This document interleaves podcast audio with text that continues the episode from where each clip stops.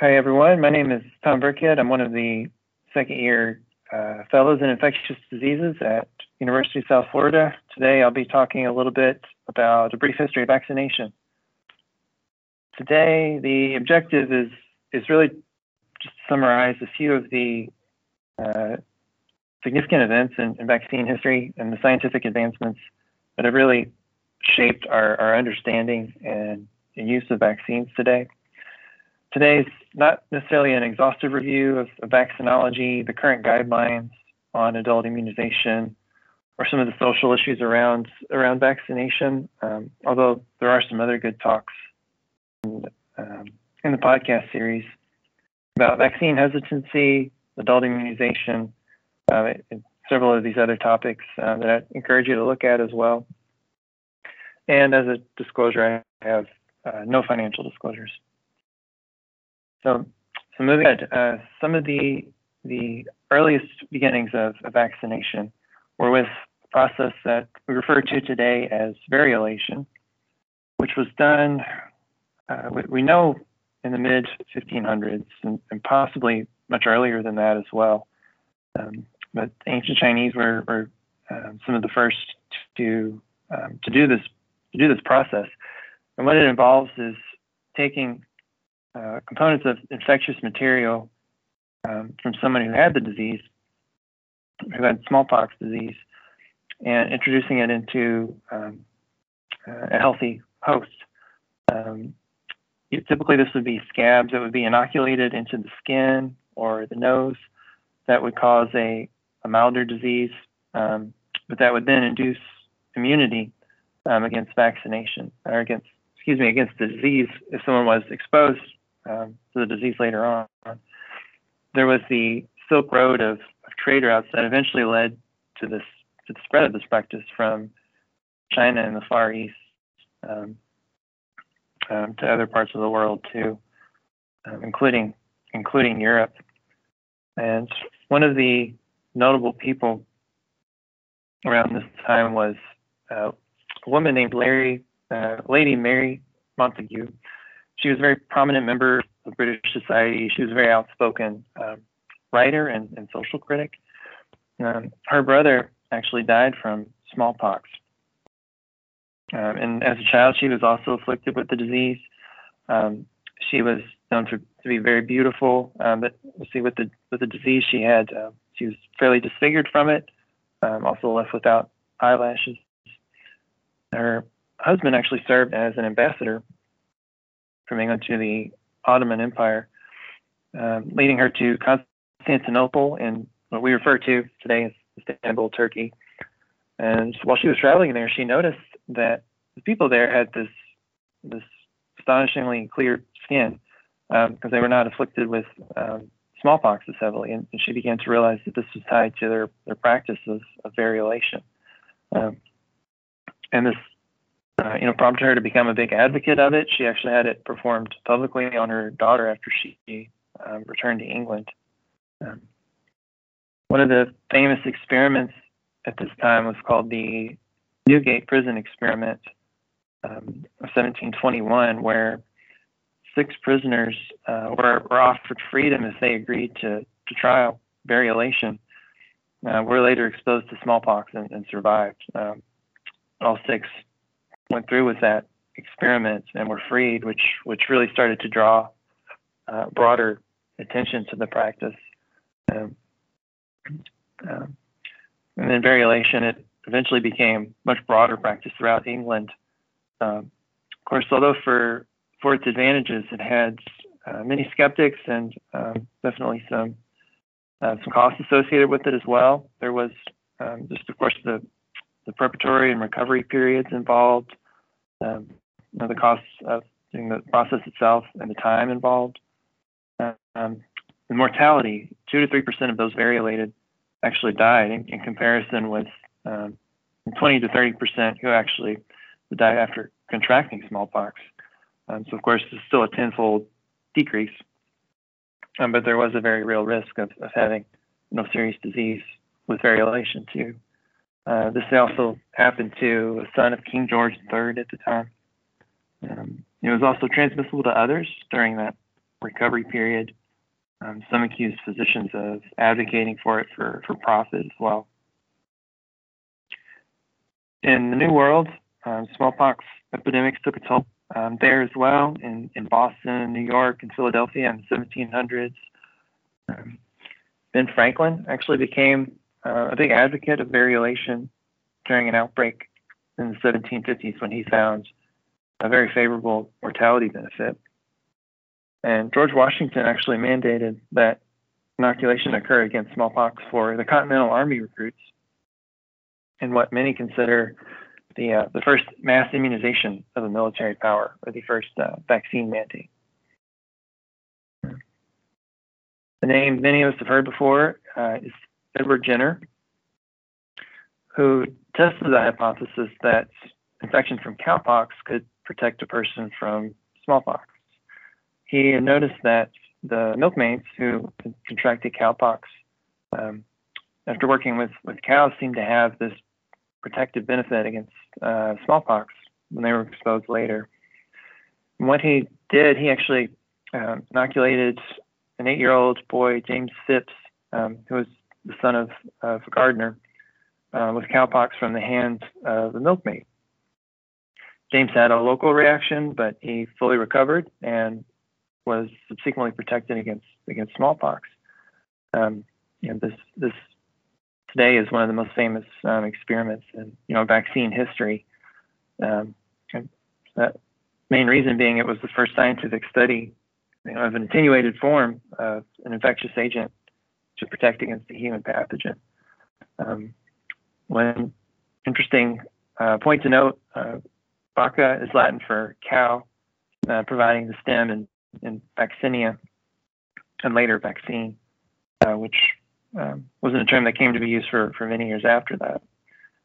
Um, what what is interesting to, to consider at this time is uh, as notable as that event was, the, the scientific reason for it was not well understood um, at all and, and, wouldn't be for, for many years. Um, you know, many diseases at the time were thought to be due to, to physical and chemical transformations of tissues, with microbes being uh, incidental findings. Um, some thought disease was due to miasma or bad air.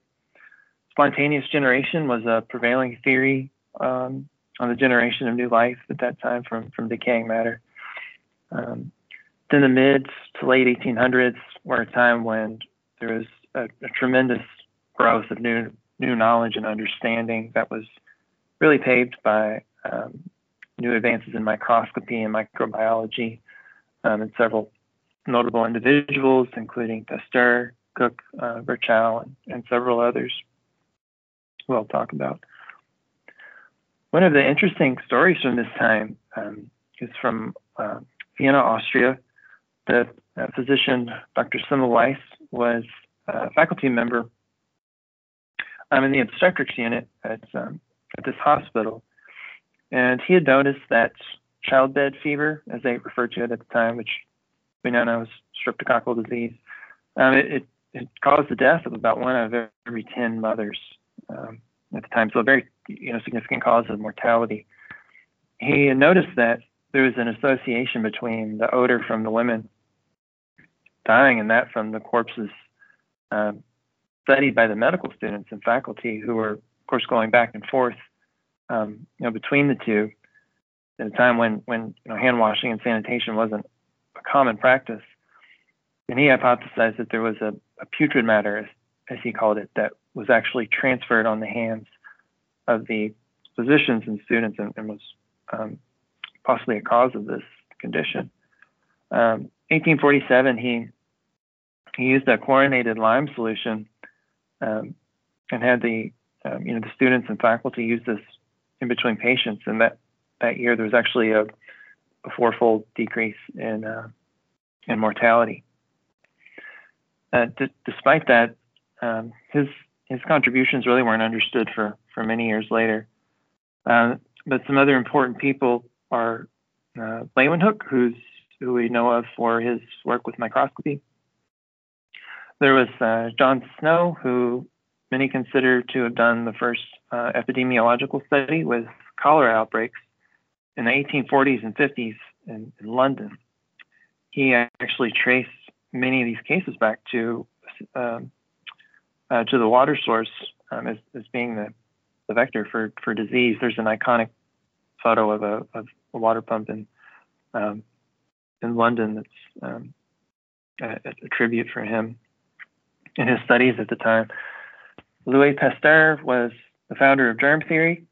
Um, he debunked spontaneous generation, um, developed the process of pasteurization, and was um, integral to the, some of the first widely used vaccines in, in animals and humans. Uh, Virchow was the founder of cellular pathology and cell theory, the idea that uh, organisms are, are um, the structural unit of organisms is, is cells. Um, of course, Robert Koch, um, his postulates are that are used as criteria to establish whether a particular microbe is the cause of, of disease. Um, so a little, a little, more on Pasteur. Um, he's he's arguably one of the, the most influential people in in the history of vaccination. Um, he after variolation, he pioneered a lot of efforts to to develop some other vaccines. He, he actually coined the word vaccination uh, as a tribute um, to Jenner um, in the late 1800s. Some of his first work was with chicken cholera, uh, which was caused by Pasteurella multocida. And he exposed some chickens to one month old cultures of the organism. And when the same chickens were exposed to a fully virulent strain, they survived the challenge. This is uh, discovered with, excuse me, this is credited with saving much of the, the chicken industry um, in Europe at the time.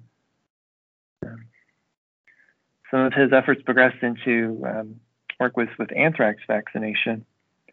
Um, historically, anthrax in, in humans is, is, always depended on control of the disease in livestock um, as well. And some early observations found that, that cows inoculated with pus from other cows demonstrated a, a protective effect, um, very similar to, to variolation. Um, and this is kind of what's prompted interest in um, doing similar practice uh, for vaccination in, in, animals and humans. Um, there's a veterinarian who um, subjected sheep's blood to um, uh, elevated temperatures, 55 degrees C, for 10 minutes uh, prior to challenging healthy sheep um, uh, with an attenuated version of the, the pathogen, uh, much as Pasteur had done with chicken cholera.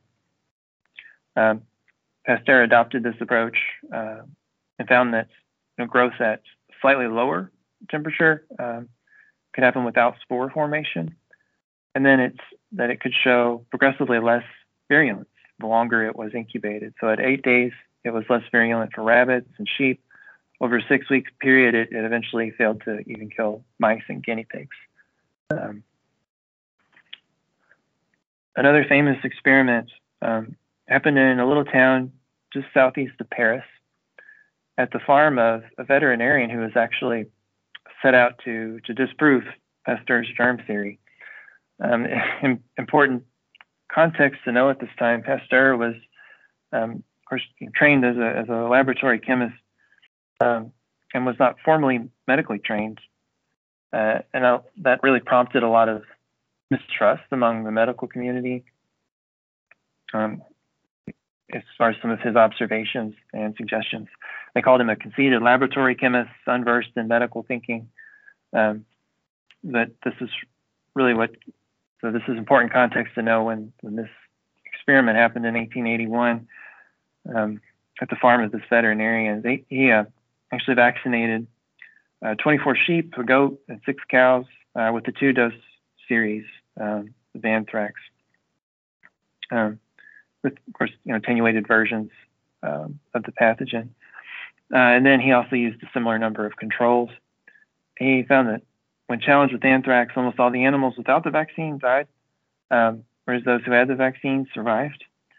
Um, and this actually created a, a huge amount of, of media, press, and, and, attention at the time, um, and, and, really, uh, you know, publicized a lot of his his observations and, and his uh, his work. Um,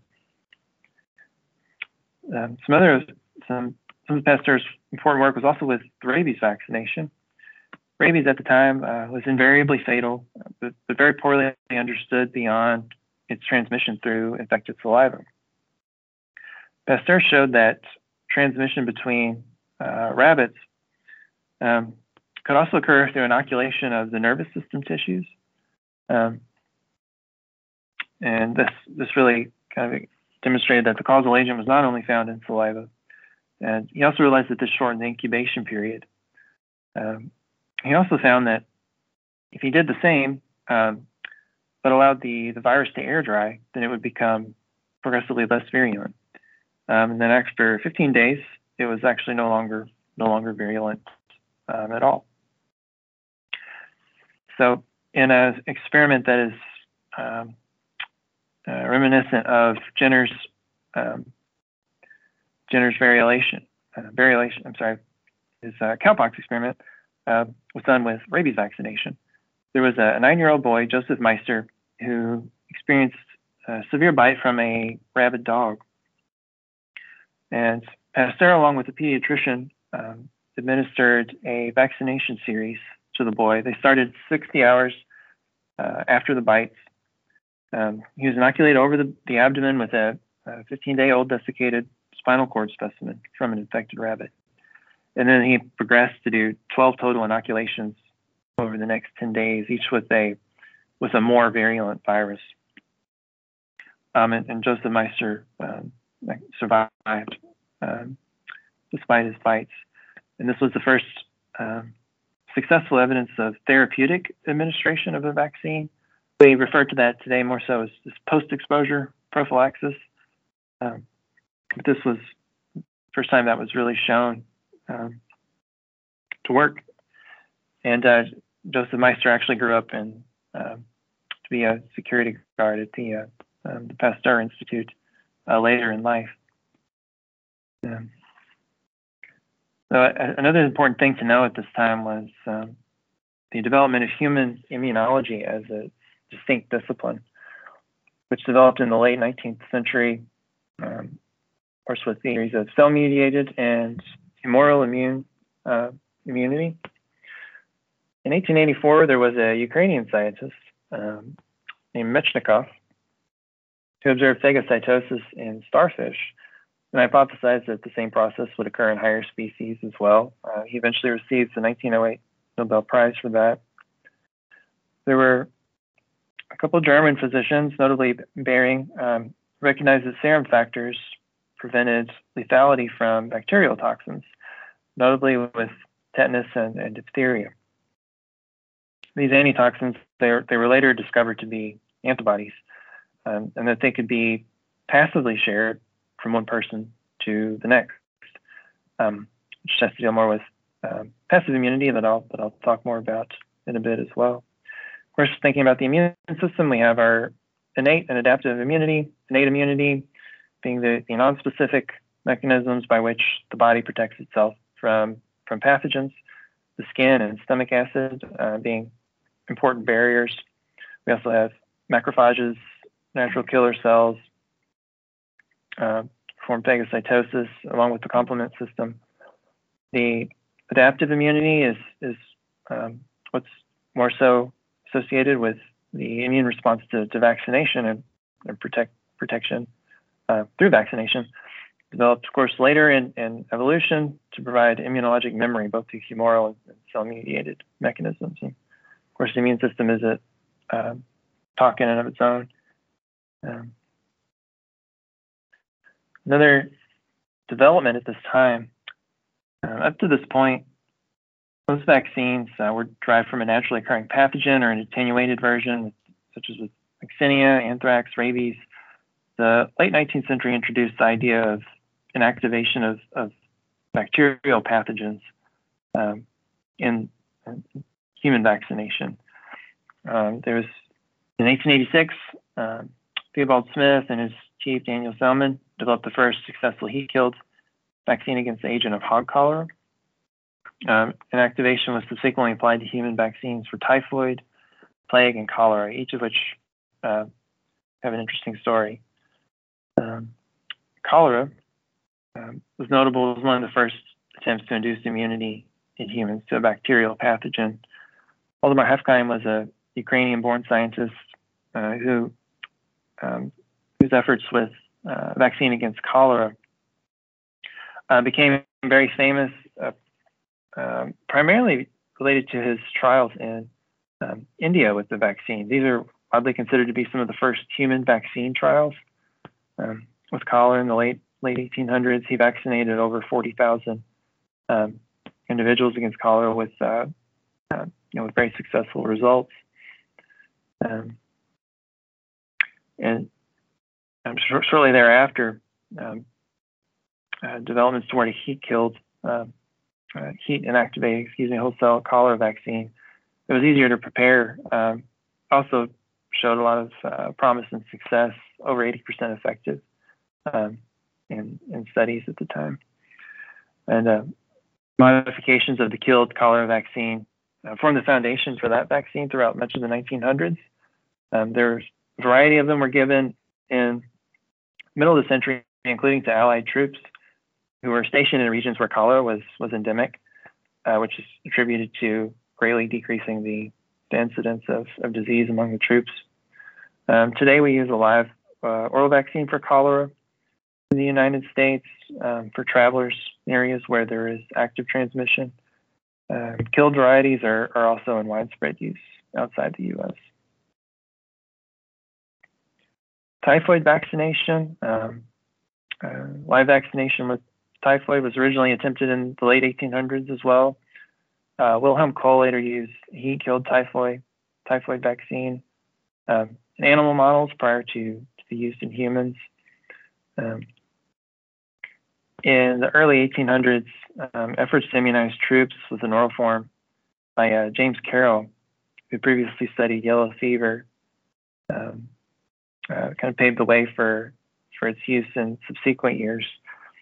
Uh, World War One uh, used to have a, a, typhoid vaccination was thought to greatly uh, reduce the incidence of disease as compared with uh, the Spanish American War uh, a few years before.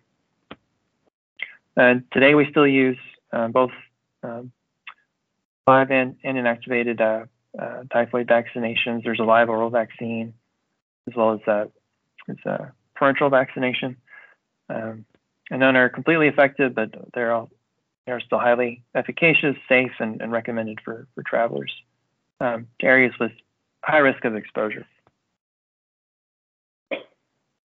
I uh, touched touched briefly on the idea of passive immunization, and just returning to this idea, because um, we have active and passive immunization. A active immunization is more so what we associate with uh, vaccine, vaccination, wherein the body uh, develops an immunologic memory to um, to a weakened form of the pathogen. Passive immunization uh, is, is, distinguished in that the protection is through an exogenously produced antibody. Um, we're, we're familiar with this in terms of um, a transplacental transfer of antibodies from a mother to a fetus that protect that provide protection for the first three to six months of life. Um, and this and this is really what uh, formed the basis for, for using the protective effects of antitoxins for um, tetanus and, and, diphtheria as well. Um, what they refer to as, as serum therapy. Um, Behring also did some, some key work in this area. He uh, discovered that serum from animals who had received sublethal doses of both tetanus and diphtheria could be injected into other animals and create a protective effect. This was initially called passive transfer, um, eventually leading to serum therapy. And what's what's notable about this, this led to the inaugural uh, Nobel Prize in 1901. Uh, that was for the discovery of, of serum therapy. Large-scale production of this uh, shortly uh, followed shortly thereafter, and the uh, the efforts to to standardize that um, standardize these methods led to some of the first standard reference preparations um, that humans began to began to use. Um, and one one of the early incidents associated um, with the antitoxin solution is in 1901. Several children um, died in St. Louis um, when one of the solutions was contaminated with tetanus spores. This really prompted some of the uh, some of the first regulation, including the Biologics Control Act, which was the first law um, implementing federal, federal regulations of biological products, um, including vaccines in the U.S. Shortly thereafter, we had the Pure Food and Drug Act in 1906, and these developments eventually led to the uh, Food and Drug Administration that we know of today. And I'll circle back on that a little bit in a minute. Um, moving along in history, um, in addition to serum therapy, the, the efforts towards vaccination for diphtheria and tetanus uh, occurred largely in parallel too. Um, the first tetanus toxoid vaccine was licensed in 1926 and subsequently diphtheria in 1933. Uh, you know, variations are still used. Um, of course, today we know the Tdap, um, DT, uh, DTaP vaccinations. Um, what was really notable about these vaccines is that um, it was discovered that by conjugating these um, toxoids with an aluminum salt uh, adjuvant, you could greatly improve the immune response um, by conjugating that um, that adjuvant, uh, you know, to the protein itself.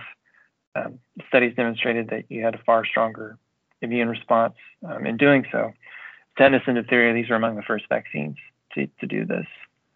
Um, just looking at the um, you know, mortality and um, incidence of tetanus in the U.S., uh, as we all know, it, it, declined greatly with early 20th century, seeing a dramatic decline. Um, and of course, the widespread immunization of troops in World War II led to significant reductions in, in death due to tetanus as compared with, with World War One. Uh, for a little modern day context um, of adjuvants, we still they're, they're uh, you know a very critical component of many of the vaccines we use today, including meningococcus, uh, pneumococcus, influenza.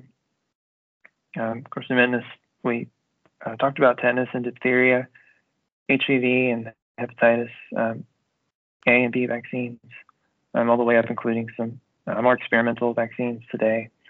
Um, these can cause some more localized reactions because of that stronger immune response with some localized pain, uh, swelling, and redness at the site of injection. Um, for that reason. Uh, of course, oh, one of the most, most uh, widespread uh, vaccinations today, influenza, it had its beginnings in the early 1940s. Um, Thomas Francis, Jonas Salk, who we know of for, for his work with polio, and I'll talk about that shortly. They were lead researchers at the University of Michigan to develop the first inactivated flu vaccine with the U.S. Army. Um, a lot of this was inspired by the 1918 pandemic and the loss of troops during World War One. They utilized uh, fertilized chicken eggs uh, in a manner that, that's still used to produce um, many of our flu vaccines today. In um, 1945, the first inactivated influenza vaccine was licensed.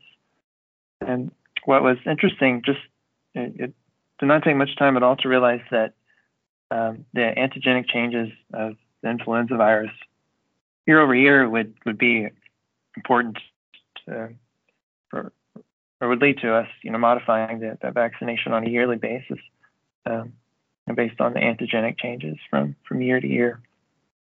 Um, one of the most uh, possibly uh, well-known stories, and I think in vaccination, um, in history, is is with polio. Um, polio really uh, struck a lot of fear into into the public. Uh, it, really pre- presented without warning in many cases, and of course, there was no cure. Um, CNS involvement was uh, uh, was not a pervasive um, adverse effect of, of all cases, but um, of course it did affect many. And this is one of the interesting times when, when better hygiene actually um, uh, it led to fewer exposures as infants when infection is milder. the maternal antibodies offered some protection. Um, so this is actually a time when we had increased vulnerability um, later in life uh, because uh, you know these hygiene practices actually led to less exposure early in life uh, when the disease was milder.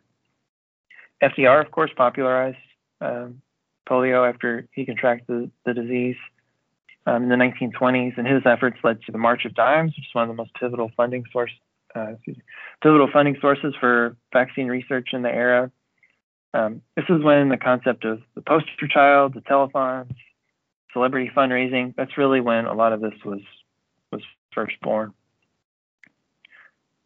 Looking at um, uh, just a quick timeline of, of, the history of polio vaccination. it's Really first isolated in the early 1900s. Um, Albert Sabin um, showed that poliovirus could be cultured in, in nervous tissue. Uh, of course, I'll talk more about him and his work with um, uh, with the live vaccine. In the, the 30s, um, a couple of vaccine trials um, were actually unsuccessful, and lot, that's possibly a lesser known fact that there were some unsuccessful trials prior to um, the more famous trials with uh, Sabin and Salk. There were some notable advances in the in the 40s that um, enabled polio virus to be um, to be cultured much more effectively, and those were really critical developments for the future studies in, in polio vaccination. Um, that also, the group of scientists um, uh, led to their winning of the 1954 Nobel Prize. Sabin and Salk uh, quickly became uh, quick rivals in, in uh, the vaccine race, and they were each awarded um, uh, over $100,000 for funding in, in 1950 to develop this. 1952 was a record year for polio, uh, which which was really prompting you know public support and um, attention to, to, this vaccine race. Um, and it was in 1955 that the results of the Salk's vaccine trial were, were actually announced. A little more about about uh, uh, and Sabin. So Salk, as I mentioned, he trained under epidemiologist Thomas Francis, uh, first with, with the influenza vaccine. And his training there was really uh, a strong influence on him and his focus on the killed, the killed virus approach. Um, and he did this, he pursued this really at the criticism of many who felt like a, a live vaccine was going to be the, the more effective approach. Um, but, but nonetheless, he, he was very dedicated to the um, to the killed virus approach. He actually, um, early 1950s, he injected himself, his wife, and their three sons with the vaccine. Um, of course, our you know sequence of trials and ethics regarding trials have all, have all changed quite a bit since this time. But it was standard practice for and a lot of history for scientists to self-inject themselves and family um, in their early studies. Um, in, in 1954, um, he went on to do a randomized double-blind trial um, of over 1.3 million with with excellent efficacy. Um, and it was in April of 1955 that his his results were announced at a uh, press conference to uh, to much acclaim. Um, one of the uh, the public confidence was uh, the public opinion was, of course, uh, you know, in, uh, you know, wildly favorable um, towards vaccination when this was announced.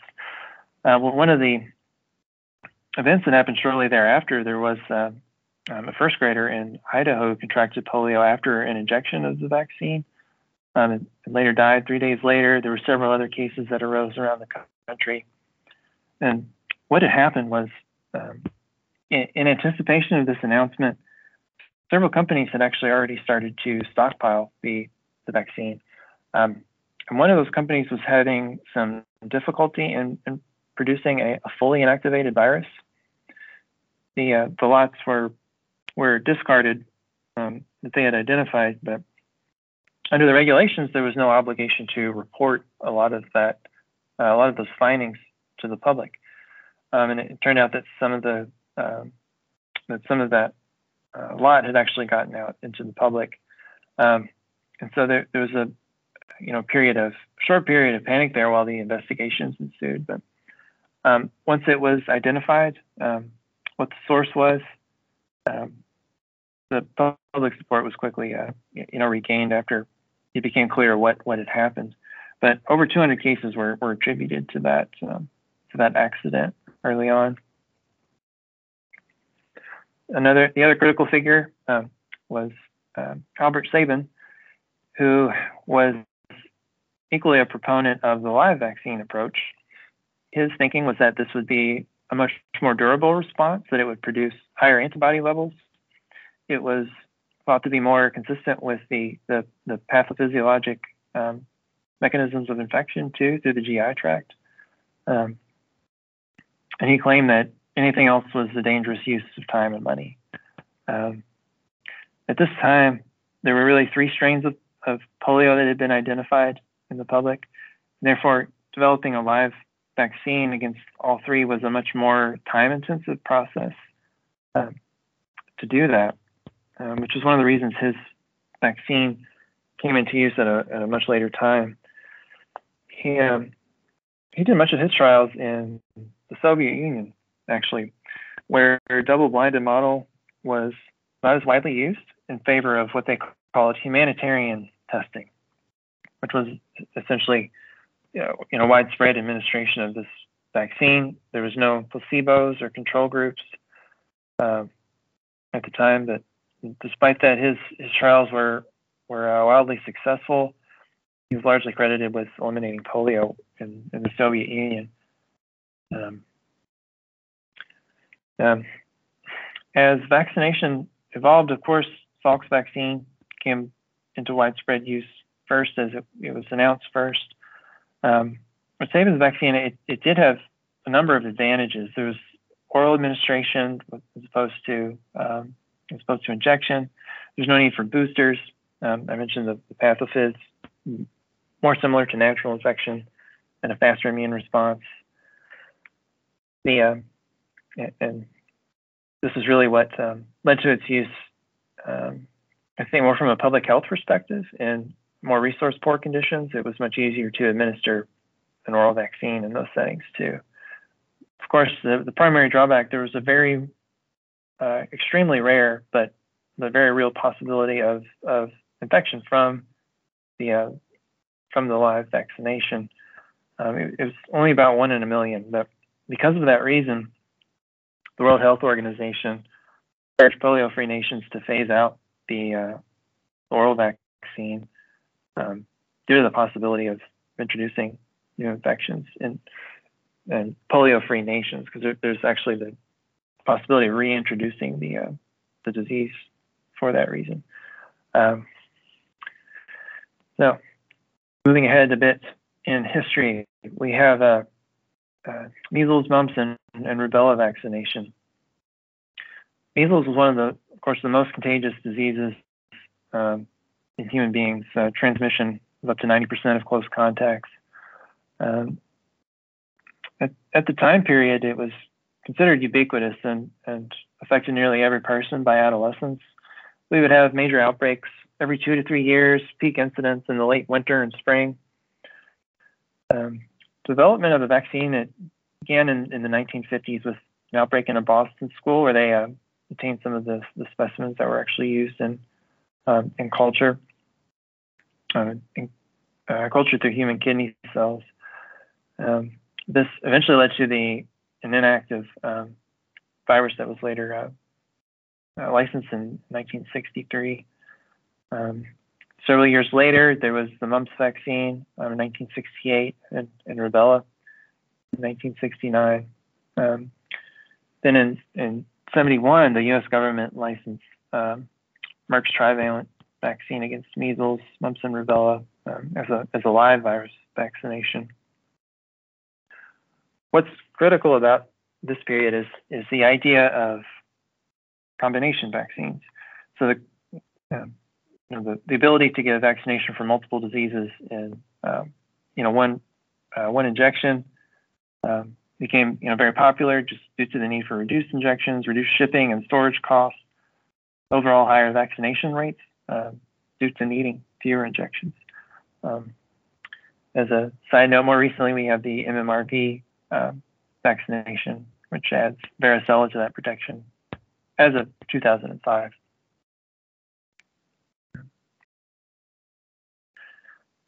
To this point, um, uh, most vaccines were, you know, relying on on these inactivated uh, uh, vaccines, but there's a, a, new concept of polysaccharide vaccines, whereby the polysaccharide component um, could actually induce a immune response, um, became more popular. Um, most people consider this area after MMR to be golden age of vaccine development with uh, uh, renewed interest in, in vaccination against um, pneumococcus in particular. Um, interest in a, in a vaccine against streptococcal disease um, started earlier in the 1900s, um, you know, due to the uh, association with otitis media, meningitis, respiratory infections uh, from streptococcus pneumoniae. But interest, of course, uh, waned with the advent of penicillin and antibiotics. Um, the um, um, then it of course did become um, uh, the interest arose more later on to uh, to explore vaccine um, against strep pneumo. Um, as I mentioned, the prevailing theory was that proteins are severe, superior immunogens, although early work in the 1800s did show immunogenicity to polysaccharides. Robert Austrian was a researcher at the University of Pennsylvania School of Medicine and published data um, you know, showing the persistent mortality of the disease despite antibiotic therapy, which was a big part of uh, renewing interest in the vaccine. He dedicated much of his life to developing this vaccine. Some of his trials were in um, South Africa in gold mines, where the uh, the workers there would come for six to nine months at a time. Of course, um, you know, these individuals were immunologically naive to that environment, and there would be very large outbreaks among groups when they were exposed. Um, his trials uh, using pneumococcal vaccination in that group showed over 80% reduction um, in the incidence of pneumococcal pneumonia. Um, so some some extremely successful uh, results. In 1977, the first pneumococcal vaccine was licensed. It was active against 14 strains. In 83, um, second pneumococcal vaccine um, supplanted the original active against 23 strains, which we know as the Pneumovax uh, 23, still in use today.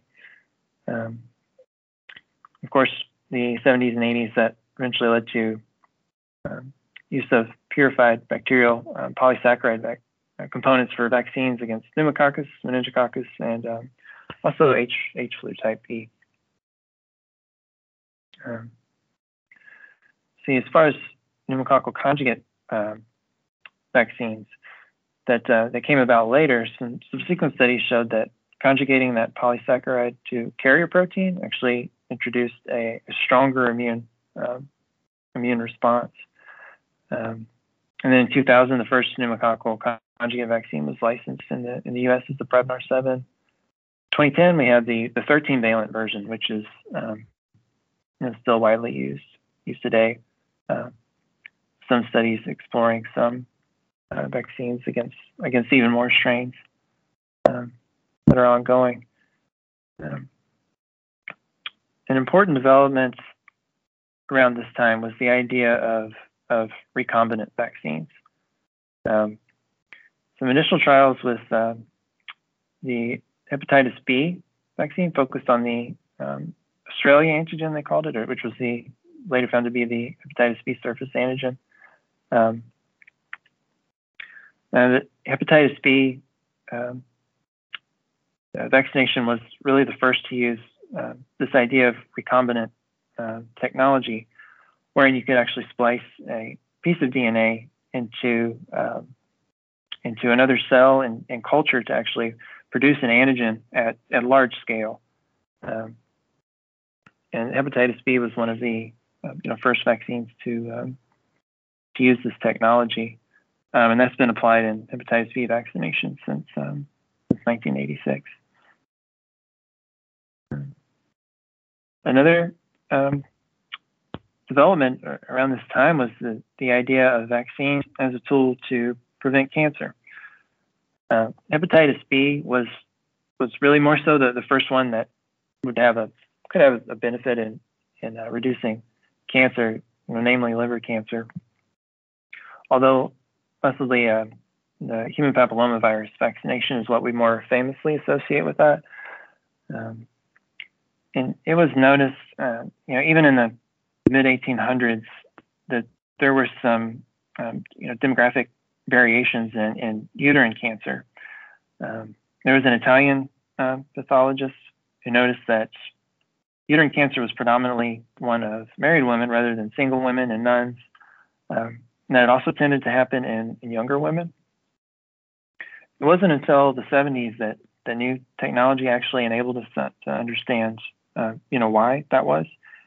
When um, you know we realized that human papillomavirus um, was common cause of both warts and, and cervical cancer. Um, specifically, types 16 and 18 were strongly associated with with uh, anogenital and, and tonsillar cancers. Um, it was found that working with some of the structural proteins, uh, even low levels of protein expression could could lead to the assembly of what they call virus-like particles that could induce protective immunity.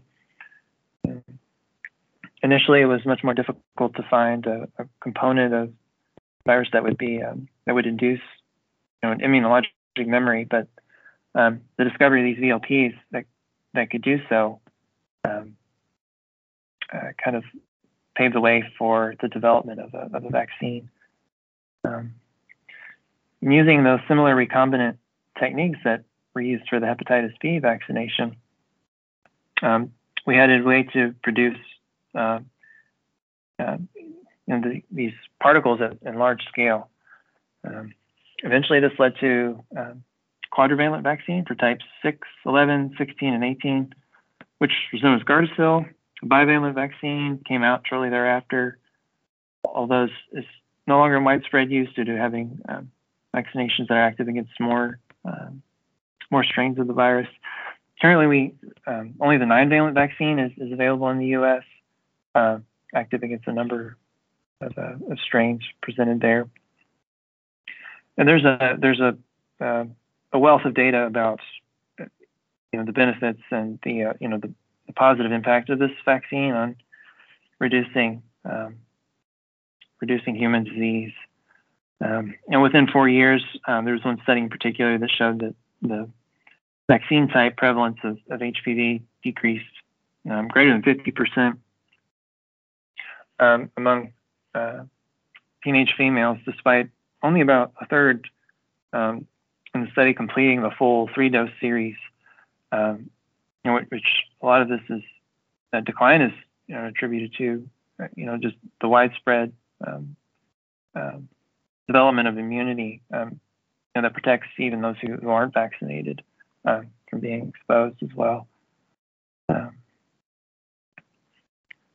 another important technology is uh, adenovirus-based vaccines, which uh, are another form of, of recombinant technology adenoviruses, what they are, are non-enveloped double-stranded DNA viruses that cause mild respiratory and GI tract infections. What drew our attention to, to the use of these vaccines or the use of these um, you know, viruses as, as a method for vaccination, they, they have a very well characterized genome, they're easily manipulated, um, and they can be modified in the lab to be a, they call a replication um, defective virus, um, so unable to replicate once they're introduced into a host. Um, and that's made them very attractive for, for vaccines and cancer gene therapy as well. They have a broad tissue tropism that allows them to target a range of dividing and non-dividing cells. They have very high thermal stability and are highly immunogenic um, as well. There, there have been human clinical trials for adenovirus-based vaccines and for HIV, Ebola, influenza, and a number of others as well. Um, possibly most famously, we associate these um, in, in, current times with vaccination for SARS-CoV-2. Um, of course, three um, uh, well-known vaccines in widespread use um, for COVID-2 based on the adenovirus uh, platform. Um, the AstraZeneca vaccine, of course, the Sputnik uh, vaccine, developed in Russia, the Johnson & Johnson vaccine, um, used widely in the U.S. Um, and of course, with COVID-19 vaccination, we also uh, know of the mRNA vaccines. Um, mRNA uh, was really first described in, in, the 1960s, shortly after we discovered uh, DNA. Um, the the interest in using this as a as a vector for uh, vaccines has, has has actually been around for um, for a while now. Um, the first mRNA flu vaccine was tested in mice in the 1990s. Um, there's also one under exploration for for rabies in, in 2013. Um, some of the early challenges with this were um, just delivery. mRNA itself it quickly degrades in the body, um, but this started to uh, with, we began to find solutions to this with with new developments in nanotechnology. One of them being lipid nanoparticles, which uh, can encapsulate the mRNA and provide it some protection until it gets uh, you know up, taken up by a cell. Um, and I've got a see a little overview of how that uh, concept of how that works. Um, so of course, they, have the spike protein on the um, coronavirus that's, that's used our, as our antigenic component um, for the vaccine. We actually use um, an mRNA sequence that codes for that spike protein. Um, production is scaled up and placed in that um, in that lipid coating, uh, which is actually the, the basis for, for the vaccine. Uh, once it's administered into the body, the cells uptake um, uptake the lipid nanoparticle, and then use the cell's machinery to actually produce that that protein, which the body um, uh, uh, then recognizes as as a foreign product and develops antibodies to it, leading to uh, uh, protection on re-exposure. And of course, we know of both the Pfizer and Moderna vaccines that that use this concept um, widely in the U.S. now. Um, it's uh, it's hard to understate how uh, the impact of um, vaccination on on human disease. Um, here's just a, a, snapshot of some of the um, decreases in, in cases um, as of 2017 and, and 2016, and, and, you know the percent decline. and of course, with essentially eliminating smallpox and uh, diphtheria, uh, you can see a number of other diseases there, the decrease in incidence, as well as um, the more relative but still very important decreases that, that we have in, um, in pneumococcus, for example, um, with the uh, uh, polysaccharide vaccines. Um, to talk a little bit more about, um, you know, vaccine safety and regulation. Um, of course, most of this occurs under, in, uh, you know, the United States under the Food and Drug Administration, under the Center for Biologics Evaluation and Research, uh, which is what allows us to have uh, the safest and most effective uh, vaccine supply um, in history. Um, I mentioned early in the talk about some of the um, early events that led to Biologics Control Act, the Pure Food and Drug Act in the early um, early part of the century. And of course, it's been a progression since that time. Uh, in 1938, the Food, Drug, and Cosmetic Act uh, required new drugs to be shown to be safe before marketing. In 1955, the Division of Biologics Control was, was originally placed under the NIH. Um, it was prompted after that the incident when several children contracted polio, um, which was believed to be an improperly inactivated batch. Um, the, late in the 70s, that actually transferred from the NIH to the uh, um, uh, to the FDA. Um, some other important events in 1981, um, the FDA and Department of Health actually revised some of the regulations around uh, human subjects protections, um, uh, including based on the, the, the Belmont report, um, uh, which focused on the Tuskegee syphilis studies when you know a large group of African American men were studied um, who had known syphilis but were not uh, uh, told that they had that they had syphilis, which led to a number of cases, including to um, congenital transmission. Um, it's it's uh, interesting to note some of the, uh, the, pivotal experiments and events that we think of with in the history of vaccination uh, with um, you know children and being the first subjects and, and scientists testing on themselves and their family. Um, it's, it's only been in more more recent decades that we really have um, um, the more robust human subjects protections that we that we think of today. Um, but this has led to more standardized uh, protections against um, and uh, as far as institutional review boards and organizations to to review research protocols, um, the development of, uh, of, new vaccines. Today, uh, of course, we have preclinical studies that use animal models um, to demonstrate protection and relative safety before it's even considered in, in humans. Um, and then you have, you know, phase, uh, the different phases of trials, which essentially scale up, um, uh, to, to demonstrate, um, you know, both both safety and efficacy um, in a kind of in a stepwise manner. Phase one, when a limited number of doses are given to, to humans, um, followed by phase two, when you give to um, uh, similarly to a limited number, but with attempts to optimize the vaccine schedules and demonstrate further safety. And then with phase three being your larger trials to demonstrate efficacy in large numbers, um, which tends to be what we hear about more commonly with, with vaccine trials before they're marketed. Um, then there's, of course, post-market surveillance, which is used to detect uh, you know, the rare adverse events associated with vaccination and, and to monitor safety. In 1986, we have the uh, National Childhood Vaccine Injury Act. Um, this is part of what um, uh, prompts healthcare providers to share the, uh, the vaccine information statement that comes with with uh, all vaccines in the United States um, today.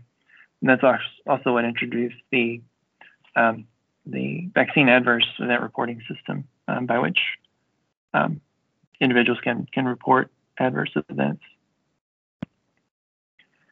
Thinking about future directions, um, I think mRNA vaccines, uh, and of course we're using them in COVID-19. There's likely to be a uh, much broader use for this technology in vaccination in the future, and I think we can uh, look forward to that application being used um, in other ways in the future. There's an ongoing efforts to, to vaccinate against the big three: AIDS, malaria, and, um, and tuberculosis, and develop um, effective vaccines for for all three. Uh, of course, we have um, the BCG vaccination for tuberculosis, but there's always um, uh, a great deal of interest in developing um, uh, more widespread use of, of, vaccine technology for, for that disease. For HIV, too, we're, we're still trying to gain some understanding of um, parts of the virus that can that can really provide immune protection uh, against against the virus. There's interest in a universal flu vaccine, course, and then vaccines against some tropical diseases, uh, malaria. We, we mentioned West Nile and dengue. Um, vaccines for cancers is also a new um, is in development. Um, of course, use of vaccines we have now as in easier to administer forms and uh, forms that are easier to use in, in low resource um, conditions as well. So I think we, have, we still have quite a bit to look forward to in the development of, of vaccines in the coming years. Here's a quick summary of uh, some of the references used today. And uh, just, just to wrap up, here's I just included a couple uh, interesting photos back from the polio vaccination um, era. This is Salk on the cover of, of uh, Time magazine. This is Elvis Presley uh, receiving one of the early vaccinations to kind of help help promote uh, uh, public awareness and, and encourage uh, more widespread use of the vaccine. Um, so thank you for your attention. I hope, hope you enjoyed hope you enjoyed the talk today.